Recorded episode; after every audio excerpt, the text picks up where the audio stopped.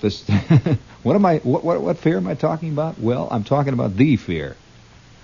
I'm not talking about any other. I'm not talking about Nasser. I ain't talking about Castro. That's small time potatoes. I'm talking about the fear that causes the Nassers and the Castros, and that causes things that we know not of. I will read you some some poems of this fear. Yes.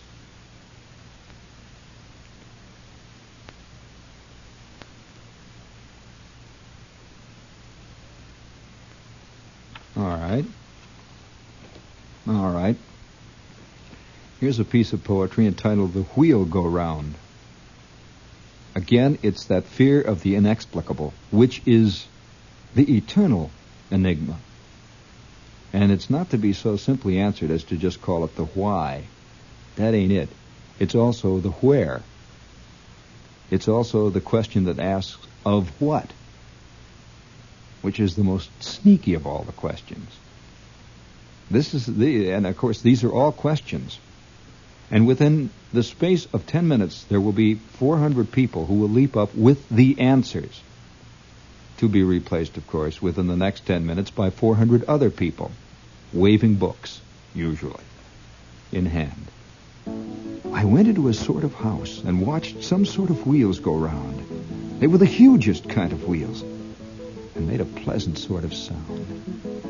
It was a gaily lighted place with many windows near the top. The wheels kept going round and round. It didn't seem that they'd ever stop.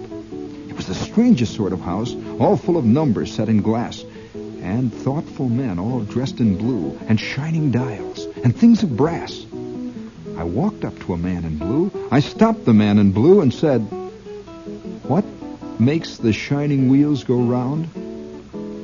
The fellow shook his snowy head. What makes the shining wheels go round? I asked the oldest man in blue. He took a piece of chalk he had and wrote a number, bright and new. He wrote a number, bright and new. He brought a little book he had. He took the book and in it read, What makes the shining wheels go round? The wheel go rounding one is dead.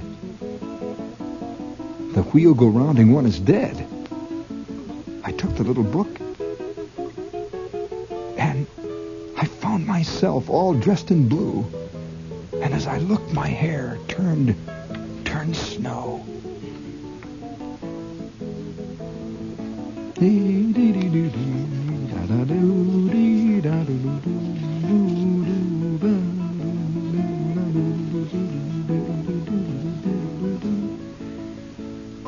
Knows the moon's a balloon coming out of a keen city in the sky, filled with pretty people?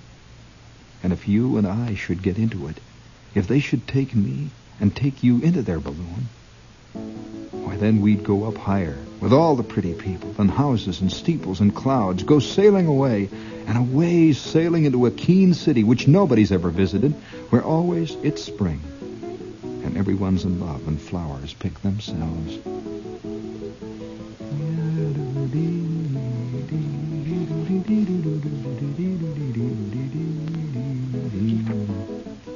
When Sam goes back in memory to where the sea breaks on the shingle emerald green and white foam endlessly, he says with small brown eyes on mine, I used to keep awake and lean from my window in the moon, watching those billows break, and half a million tiny hands and eyes like sparks of frost would dance and come tumbling into the moon on every breaker tossed. And from all across, from star to star, I've seen the watery sea with not a single ship in sight. Just ocean there and me. And heard my father snore. And once, as sure as I'm alive, out of those wallowing moon-flecked waves, I saw a mermaid dive, head and shoulders above the wave, plain as I, as I now see you, combing her hair, now back, now front, her two eyes peeping through, calling me, Sam. Quiet like Sam, Sam. But me, I never went, making believe I kind of thought was some someone else she meant. Awful lovely there she sat, singing the night away, all in the solitudinous sea of that there lonely bay. Perhaps, and he'd smooth his hairless mouth, perhaps if it were now, my son, perhaps if I heard a voice say, Sam, morning would find me gone.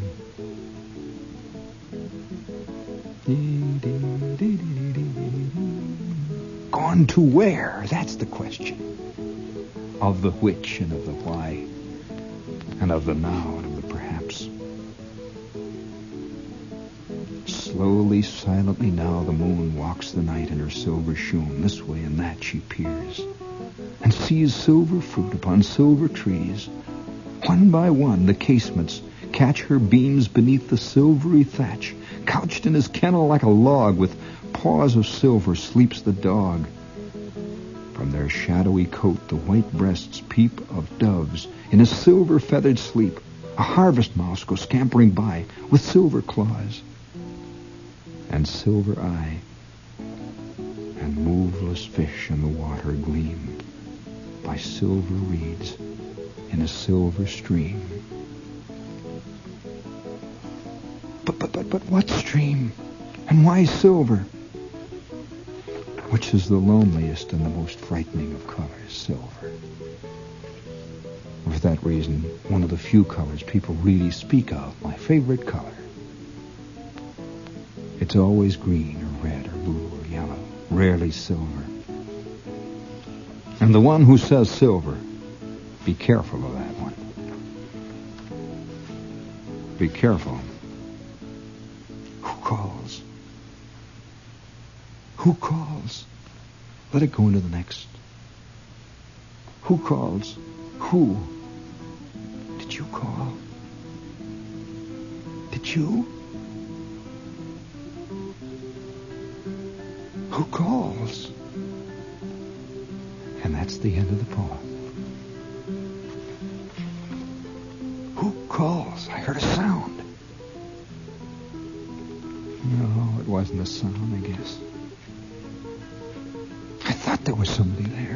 Be somebody there. Nah, my imagination.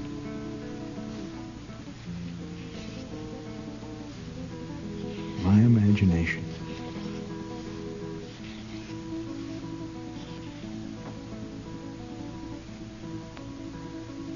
When the night wind howls, and the chimney cowls, and the bat in the moonlight flies, and inky clouds, like funeral shrouds, sail over the midnight skies, when the footpads quail at the nightbird's wail, and black dogs bay the moon, then is the specter's holiday, then is the ghost's high noon. As the sob of the breeze sweeps over the trees and the mists lie low on the fen, from gray tombstones are gathered the bones that once were women and men. And away they go, with a mop and a mow, to the revel that ends too soon. For cockcrow limits our holiday, the dead of the night's high noon. And then each ghost with his lady toast to their churchyard beds take flight, with a kiss perhaps on their lantern chaps and a grisly grim good night. Till the welcome knell of the midnight bell rings forth its jolliest tune and ushers our next high holiday, the dead of the night's high noon.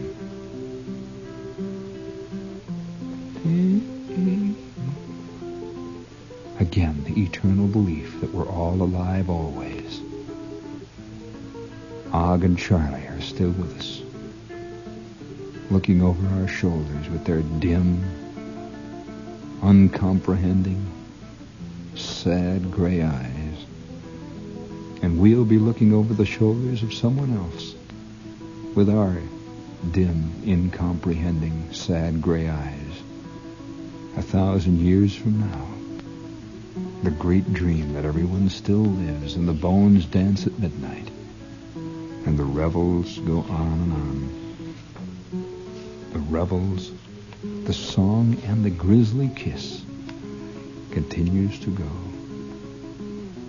The cat was once a weaver. A weaver. A weaver. An old and withered weaver who labored late and long. And while she made the shuttle hum and wove the weft and clipped the thrum, beside the loom with droning drum she sang the weaving song.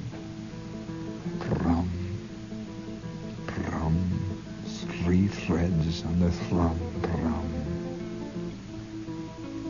The cat's no more a weaver, a weaver, a weaver, an old and wrinkled weaver.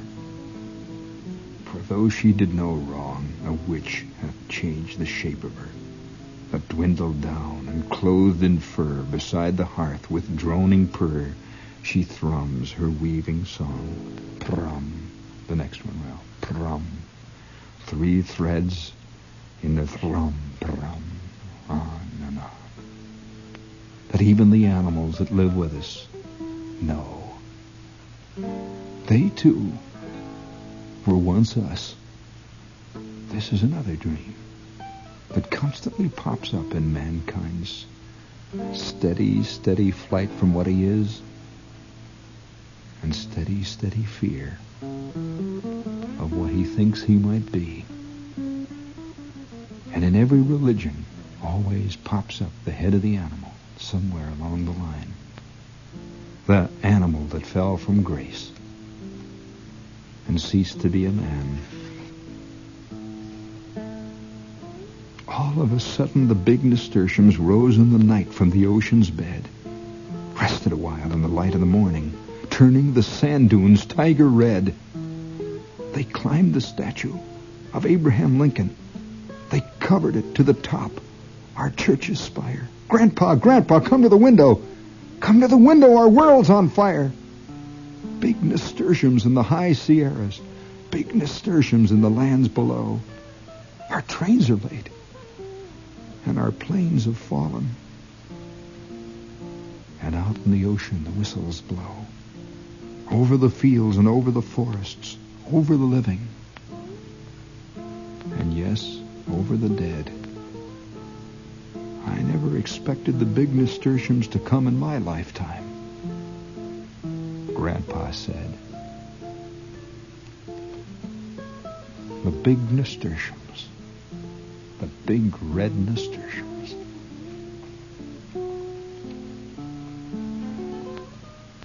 Now, little old lady out in Staten Island. It's true that Shepherd makes no sense. But the question now hangs in air, do you? Does Edward R. Murrow? Does Pandit Nehru? Does anything or anyone?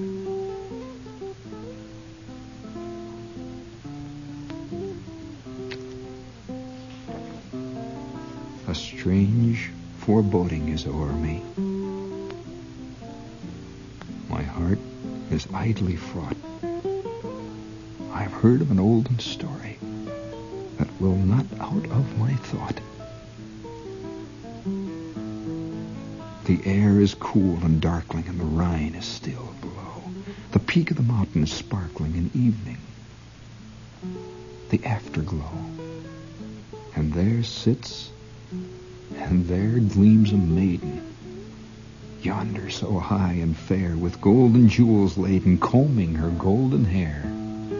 Have you noticed there has never been, to my knowledge, a myth of a man that lures to the death? Have you noticed?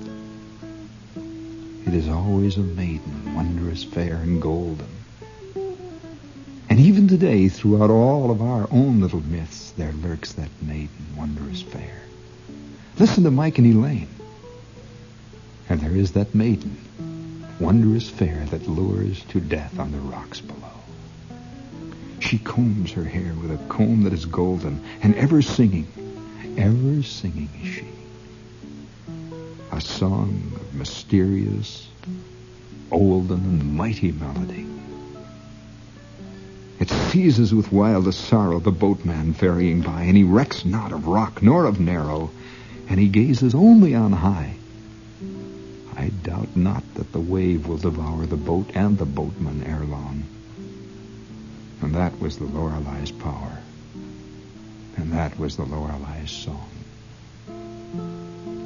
Are you interested in who wrote that? That wasn't Edgar Guest. That wasn't Nick Kenny. That was from Dorothy Kilgallen.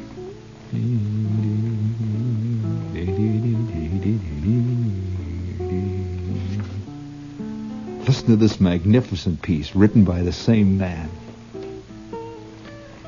Under the linden, the music is gay. The couples are gossiping loudly, and two are dancing whom nobody knows. They carry themselves so proudly. Now here, now there, they glide and sway in wave-like measures, beguiling. They bow to each other, and as they nod, she whispers, gently smiling. A water pink is hanging from your cap, my fair young dancer. It only grows in the depths of the sea. You are no mortal man, sir. You are a merman, and to lure these village maids your wish is. I knew you at once by your watery eyes and your teeth as sharp as the fishes. Now here, now there they glide and sway in wave-like measures, beguiling. They bow to each other, and as they nod, he answers, gently smiling. My lovely lady, tell me why your hand's so cold and shiny, and why is the border of your gown so damp and draggled and briny? I knew you at once by your watery eyes and your bow so mocking and tricksy. You are never a daughter of Earth, my dear. You are my cousin, the Nixie. The fiddles are silent. The dancing is done. They part with a ripple of laughter. They know each other too well and will try to avoid such a meeting hereafter.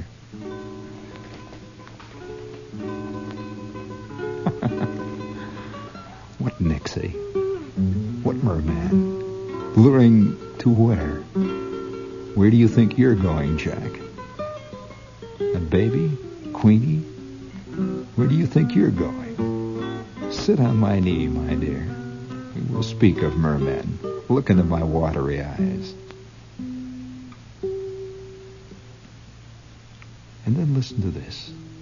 Also the fear of the dark, somber places drank lonesome water. Weren't but a tad then, up in a laurel thick, digging for sang. Came on a place where the stones was holler. Something below them tinkled and rang. Dug where I heard it, dripping below me. Should have knowed better, should have been wise. Leaned down and drank it, clutching and gripping the overhang cliv with the ferns in my eyes. Twarn't no tame water, I knowed in a minute. Must have been laying there, projecting round since winter went home. Must have laid like a cushions where the feet of the blossoms was tucked in the ground. Tasted of heart leaf, and that smells the sweetest. Pawpaw and spice bush and wild briar rose. Must have been counting the heels of the spruce pines, the neighboring round where angelica grows. I drunk lonesome water. I knowed it in a minute. Never learnt nothing from then till today. Nothing worth learning, nothing worth knowing. I'm bound to the hills and I can't get away. Mean, sort of dried up old groundhoggy feller laying out cold here watching the sky, poor as a whippoorwill bent like a grass blade, counting up stars till they count too high. I know where the gray foxes uses up yonder. I know what'll cure you of physic or chills, but I never been away from here. Never got going. I've drunk lonesome water. I'm bound to the hills. And there are a lot of us who have drunk lonesome water. Some of us drink lonesome water and some of us don't. And those that drink lonesome water will never dance on Broadway.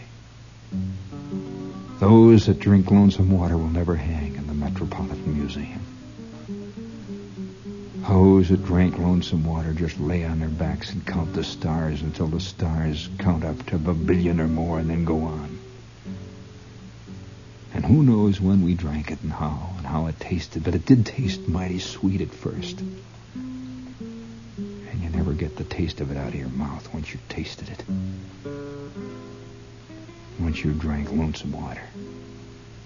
That's another way of saying it. of how come you're here sitting on your duff listening when you should be at Sardi's wearing green glasses.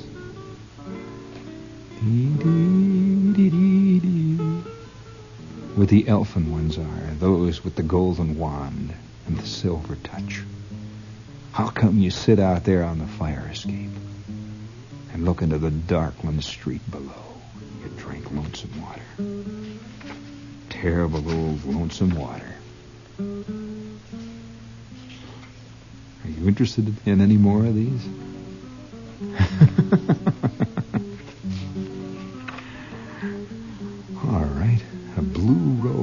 shoulder and an ivory bow in their hand. Seven fiddlers came with their fiddles, a fiddling through the land, and they fiddled a tune on their fiddles that none could understand. Everywhere you notice, when that fear comes a sneaking up on you, it's accompanied by music. The maiden sings, the trees hum, and the fiddlers fiddle. For none who heard their fiddling might keep his ten toes still. Even the cripple threw down his crutches and danced against his will. Young and old, they all fell a dancing while the fiddlers fiddled their fill. They fiddled down to the ferry, the ferry by Severn side, and they stepped aboard the ferry, none else to row or guide, and deftly steered the pilot, and stoutly the oars they plied. Then suddenly in mid-channel these fiddlers ceased to row, and the pilot spake to his fellows in a tongue that none may know. Let us home to our fathers and brothers and the maidens we love below. Then the fiddlers seized their fiddles and sang to their fiddles a song. We're coming, coming. Oh, brothers, to the home we have left so long, for the world still loves the fiddler, and the fiddler's tune is strong. Then they stepped from out the ferry into the Severn Sea, down into the depths of the water where the homes of the fiddlers be and the ferry boat mm. drifted slowly forth to the ocean, free. But where those jolly fiddlers walk down into the deep, the ripples are never quiet, but forever dance and leap, though the Severn sea be silent and the winds be all asleep.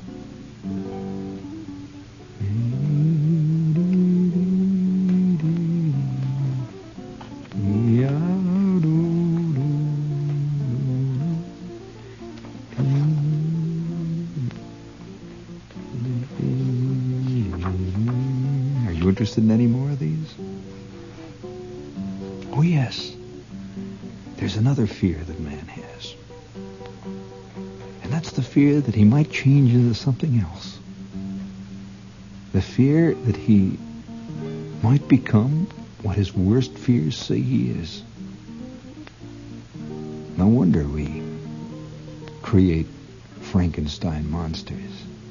Because that monster represents one part of us stalks the night. No wonder we write of Dracula, the Count, who supped on others and their blood, because this represents another phase, another tiny facet. I am out on the wind in the wild black night, on the wings of the owl, I take my flight, on the ghostly wings of the great white owl. And whether the night be fair or foul, or the moon be up, or the thunder growl, happy I be Happy I be when the changeling blood runs green in me. When the meek folk sleep in their dull, soft beds, I creep over roots that the weasel treads, where the squat green lamps of the toadstools glow, and only the fox knows the ways I go, and nobody knows the things I know. Wise I be, wise I be, when the changeling blood runs green mothers slumber and do not wake. Thin voices call from the wet, wet rain break. And the child you cradled against your breast is out in the night on the black wind's crest. For only the wild can give me rest.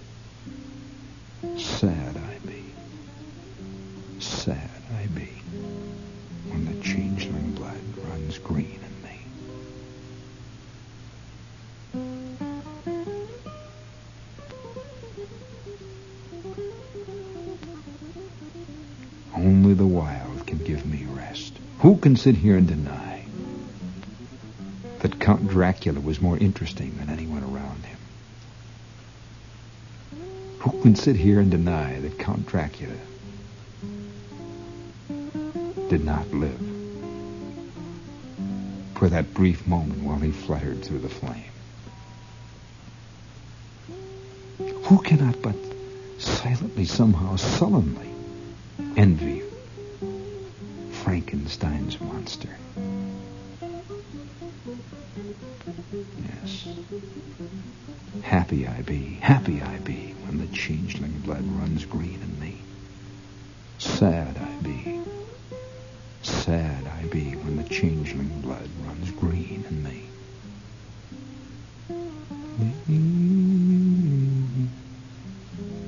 I can just hear that wonderful little old lady Forest Hills saying, What's this young man talking about? What are you listening to in there? but the 15 year old kid who listens to me knows what I'm talking about, Daddy. Because he ain't yet set that mold. He knows about the wild things that go bump in the night and the dark shadows behind the overshoes in the closet. Speaking of the dark shadows that go bump in the night, this is WOR, AM and FM in New York, where the changeling blood runs green every half hour. And happy and sad we be, as the commercial log rises and falls with the ascending and the descending tides of man.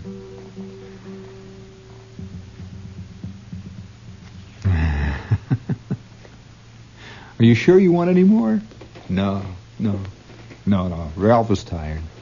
He wants to talk about baseball scores and football games. Let me tell you, you know, it's a funny thing. No, no, I'm not going to be coerced into this. Mind George, uh, the I, I I watched. I've watched long and hard and I've come to some conclusions about the looks on the faces of people when they're confronted with things which, for one reason or another, I don't think uh, the business of understanding is a matter of intellect. I think it is a matter of will and choice.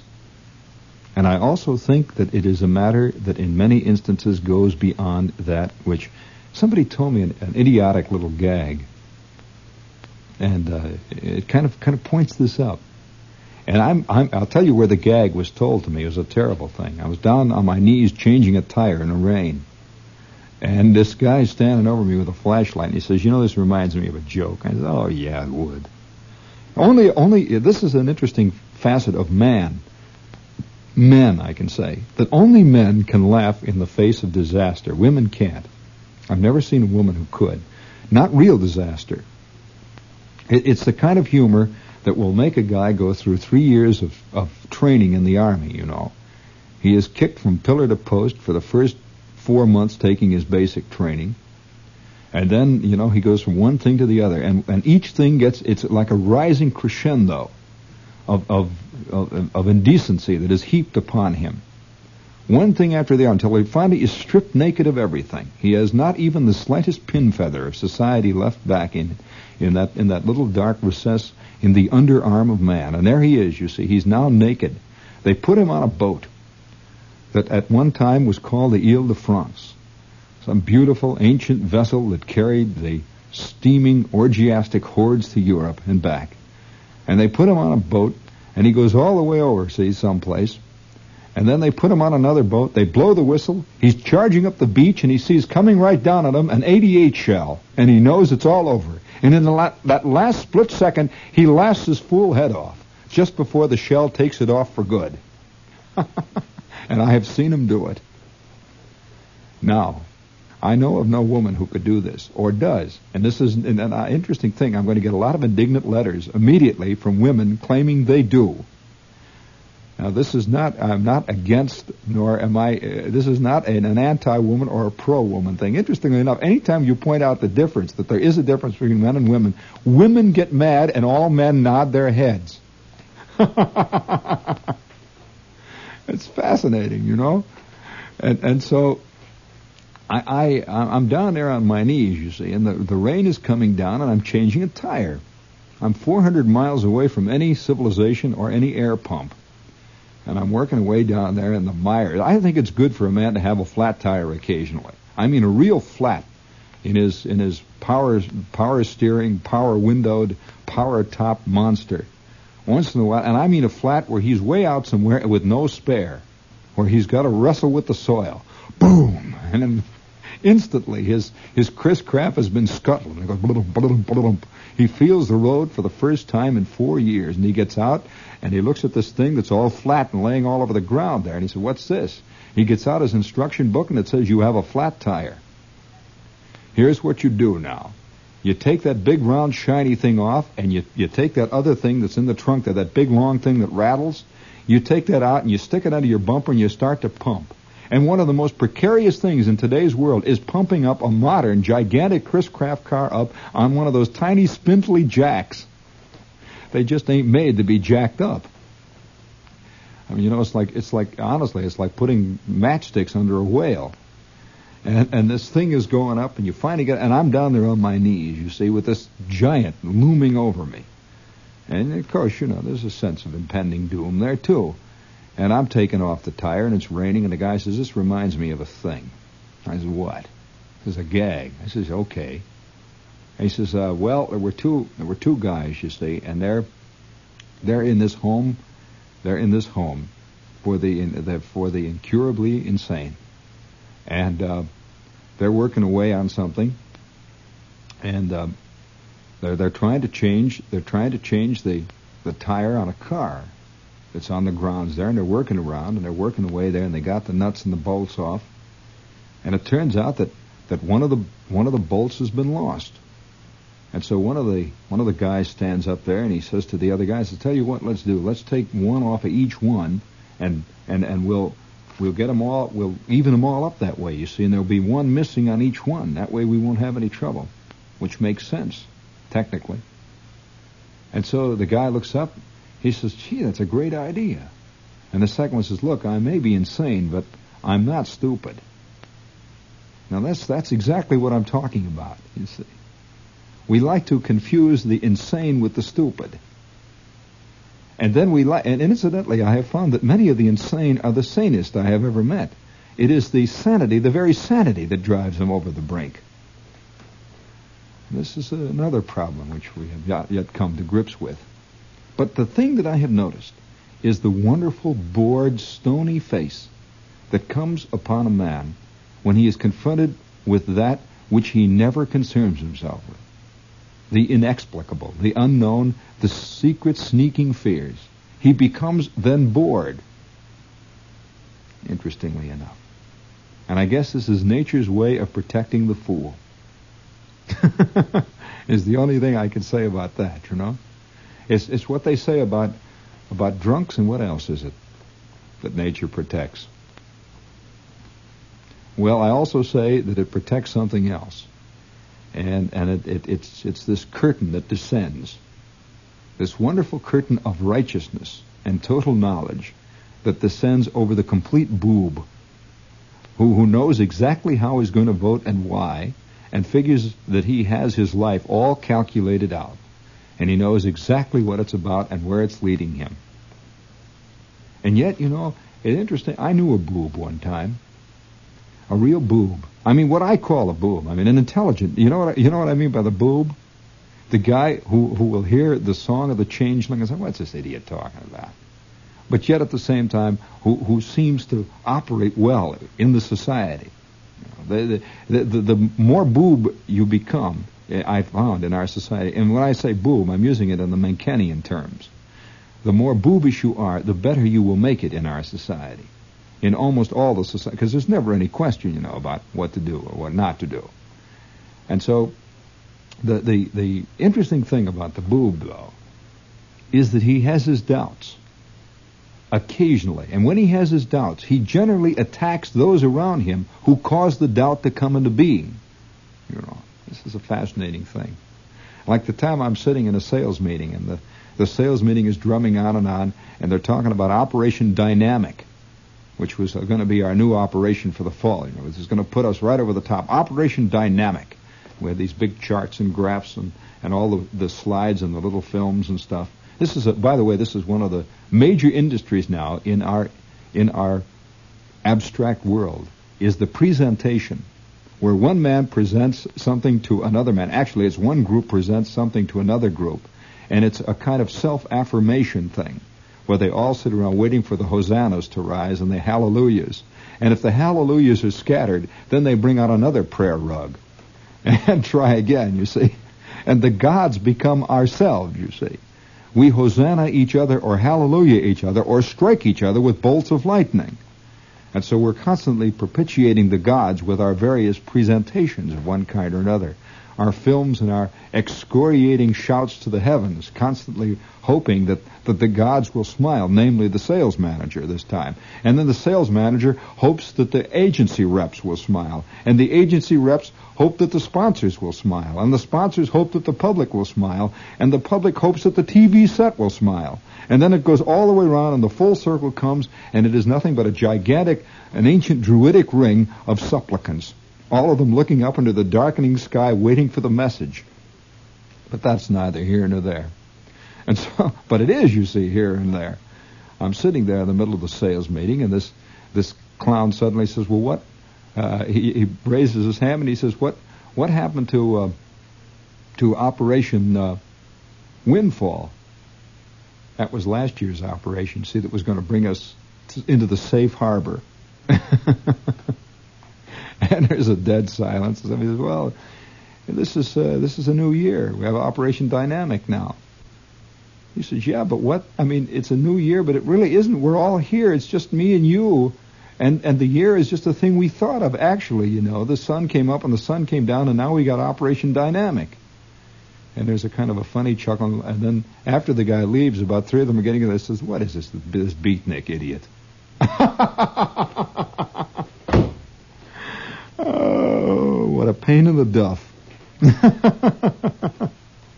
and anyway, I had this friend who was a who was a boob, and uh, he was a true boob, in that he uh, that never never a doubt ever ruffled the placid stream of his existence.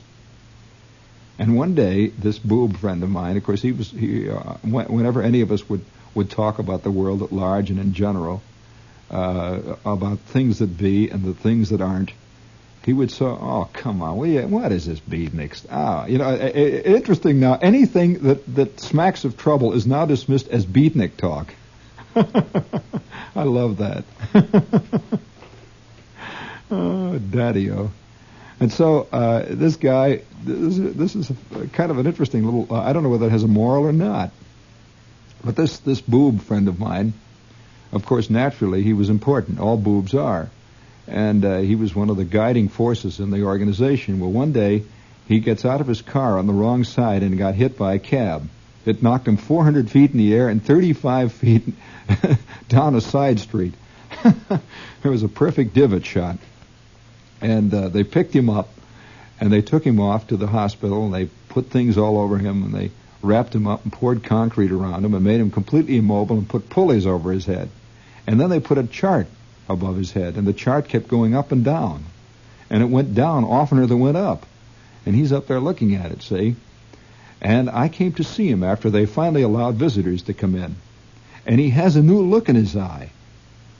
And I'm looking at him, and and, uh, and he's he's he's lying there, and I said uh, something to the effect, "How you feeling, Charlie?" He says, "What difference does it make?" I says, what do you mean, what difference does it make? How do you feel, you idiot? He says, well, I guess all right.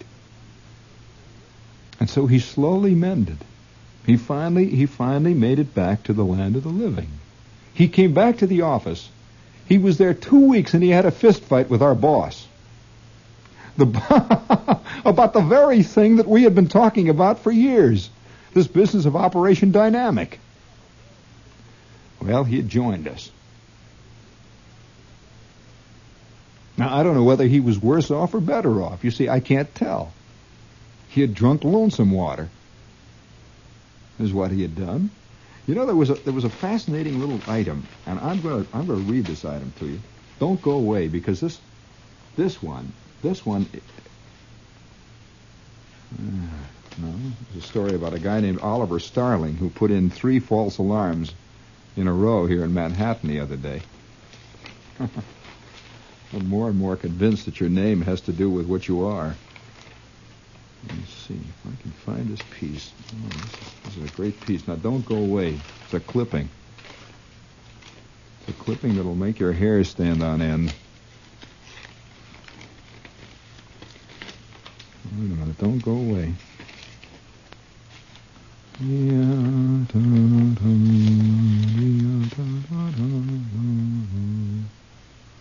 Nope, can't find. I can find everything I don't want every time I.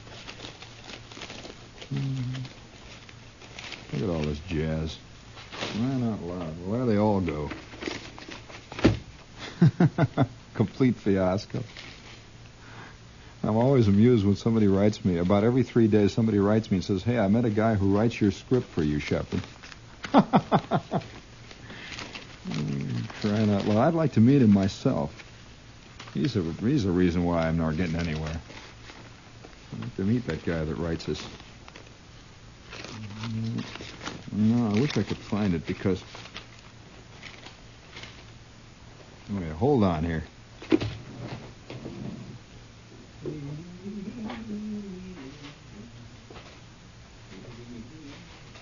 Yeah. No, that's not it.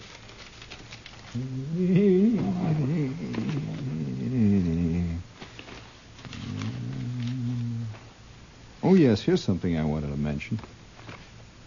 About, you know, 30 seconds after I go off the air, there will be three copies of that thing here. All hanging onto my coffee cup. Right in front of my nose, see, by magic. You see, this is what makes the guy believe in the, you know, it makes him wonder. There's this kind of thing here. Here, here you go. No. Oh yeah. Oh, there's one little interesting thing that came out the other day. I'm sitting there looking at a magazine, and it's a it's a magazine about the U.S. Bureau of Standards. I mean, this is an interesting bureau when you start to think of it. Uh, we we j- recently had to appoint a committee to find out what the standards of America are, and we've got a whole bureau devoted to standards.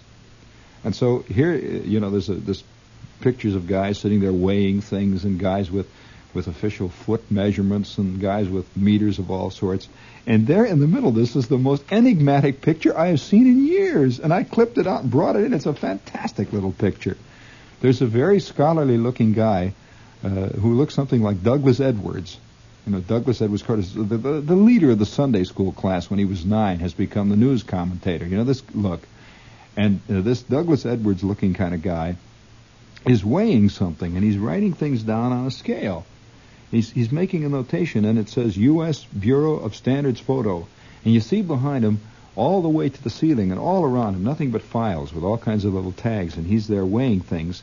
And in front of him are three packages of file cards. Get this. With rubber bands bound around them. Three packages of file cards. One is a complete file cabinet, you know, the little metal drawer that pulls out.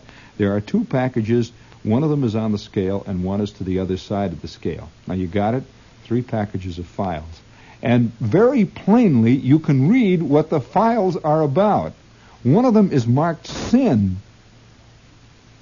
And that is the one that has the biggest file card. You know? And then you see underneath that, you see two file drawers, each one of them marked love. And on top of it is an extra package of file cards marked love. That means that there are two and a half drawers of love in the Bureau of Standards, one drawer of sin, and then the real kicker, there's a little package of file cards that is about an inch and a half thick with a rubber band around it marked eternity. And, and I, am telling you, I'm reading this, I'm, I'm, looking at this thing, and here's this very dry article, you see, about about weights and measures and scales and wavelength measurements and all that jazz. And in the middle of it all, here is the guy, and he's weighing the package of cards that say eternity. Somehow the Bureau of Standards is more concerned with the weight of eternity than the meaning of it, apparently. And he's weighing it there. And I thought, what are they doing? Editorializing again down there? What are they preparing for me? I would like to get into that file card, the one marked sin. Do you realize that there's a whole file card, a whole cabinet full of things on sin? It's like it's like that little that little note that I read the other day. There was a guy out in the Pacific Coast somewhere. Get me get me my get me my ominous guitar music. Or what, what do you got up there, Ralph? You got something fairly ominous there? No, no, I think it's not not ominous. Give me, just whatever you got there. That's all right. That's all right. We make it easy for everybody here. Okay. Oh no, that'll never do. That'll never do. That's Roseland Ballroom. That, don't, don't get mad, Ralph. That's all, we're all working here together. Now try that next one. There. It's all right. It's, it's all fun. Just just let it. See, pretend that you're fishing and you got a nibble, and he got away. Okay? ah, yes, this makes it fit. Of course, this makes it fit. All right, I'd like to tell you what one of our fellow citizens did recently. In case you're interested in the nature of man and what makes sense and what doesn't. You know, the only function of the artist is to try to make it make sense, which he never quite fully achieves. There is no such thing as a fulfilled artist. If he's an artist, he is constantly running after a retreating electric rabbit. Constantly running after it. I mean, so, look, lady out there in Staten Island, I don't know what makes sense either. I'm not sure you know. Someday I'd like to invite you over to have you tell me. We'll go down to Schrafft's and we'll have a raisin bun. And we'll talk about that nice Mr. Eisenhower, okay? And about how it makes sense. I remember this fantastic photo. Speaking of that nice Mr. Eisenhower, and it was done in complete deadpan. It shows Ike on the golf course. A photo. This was not an editorial thing. It was just a photo. He's wearing that white cap, and sitting next to him is a is a is a rich billionaire, uh, one of the one of the constant friends, and and uh, they're sitting in this little caddy cart with a little umbrella over him, and a guy has come up. You can see an official-looking guy with a briefcase, and he's given Mr. Eisenhower some papers, and it says Ike keeps constant touch with Congo situation while on golf course. I said, yes, sir, Daddy, that's a pure American. I could just see him. He reads this and. Hmm.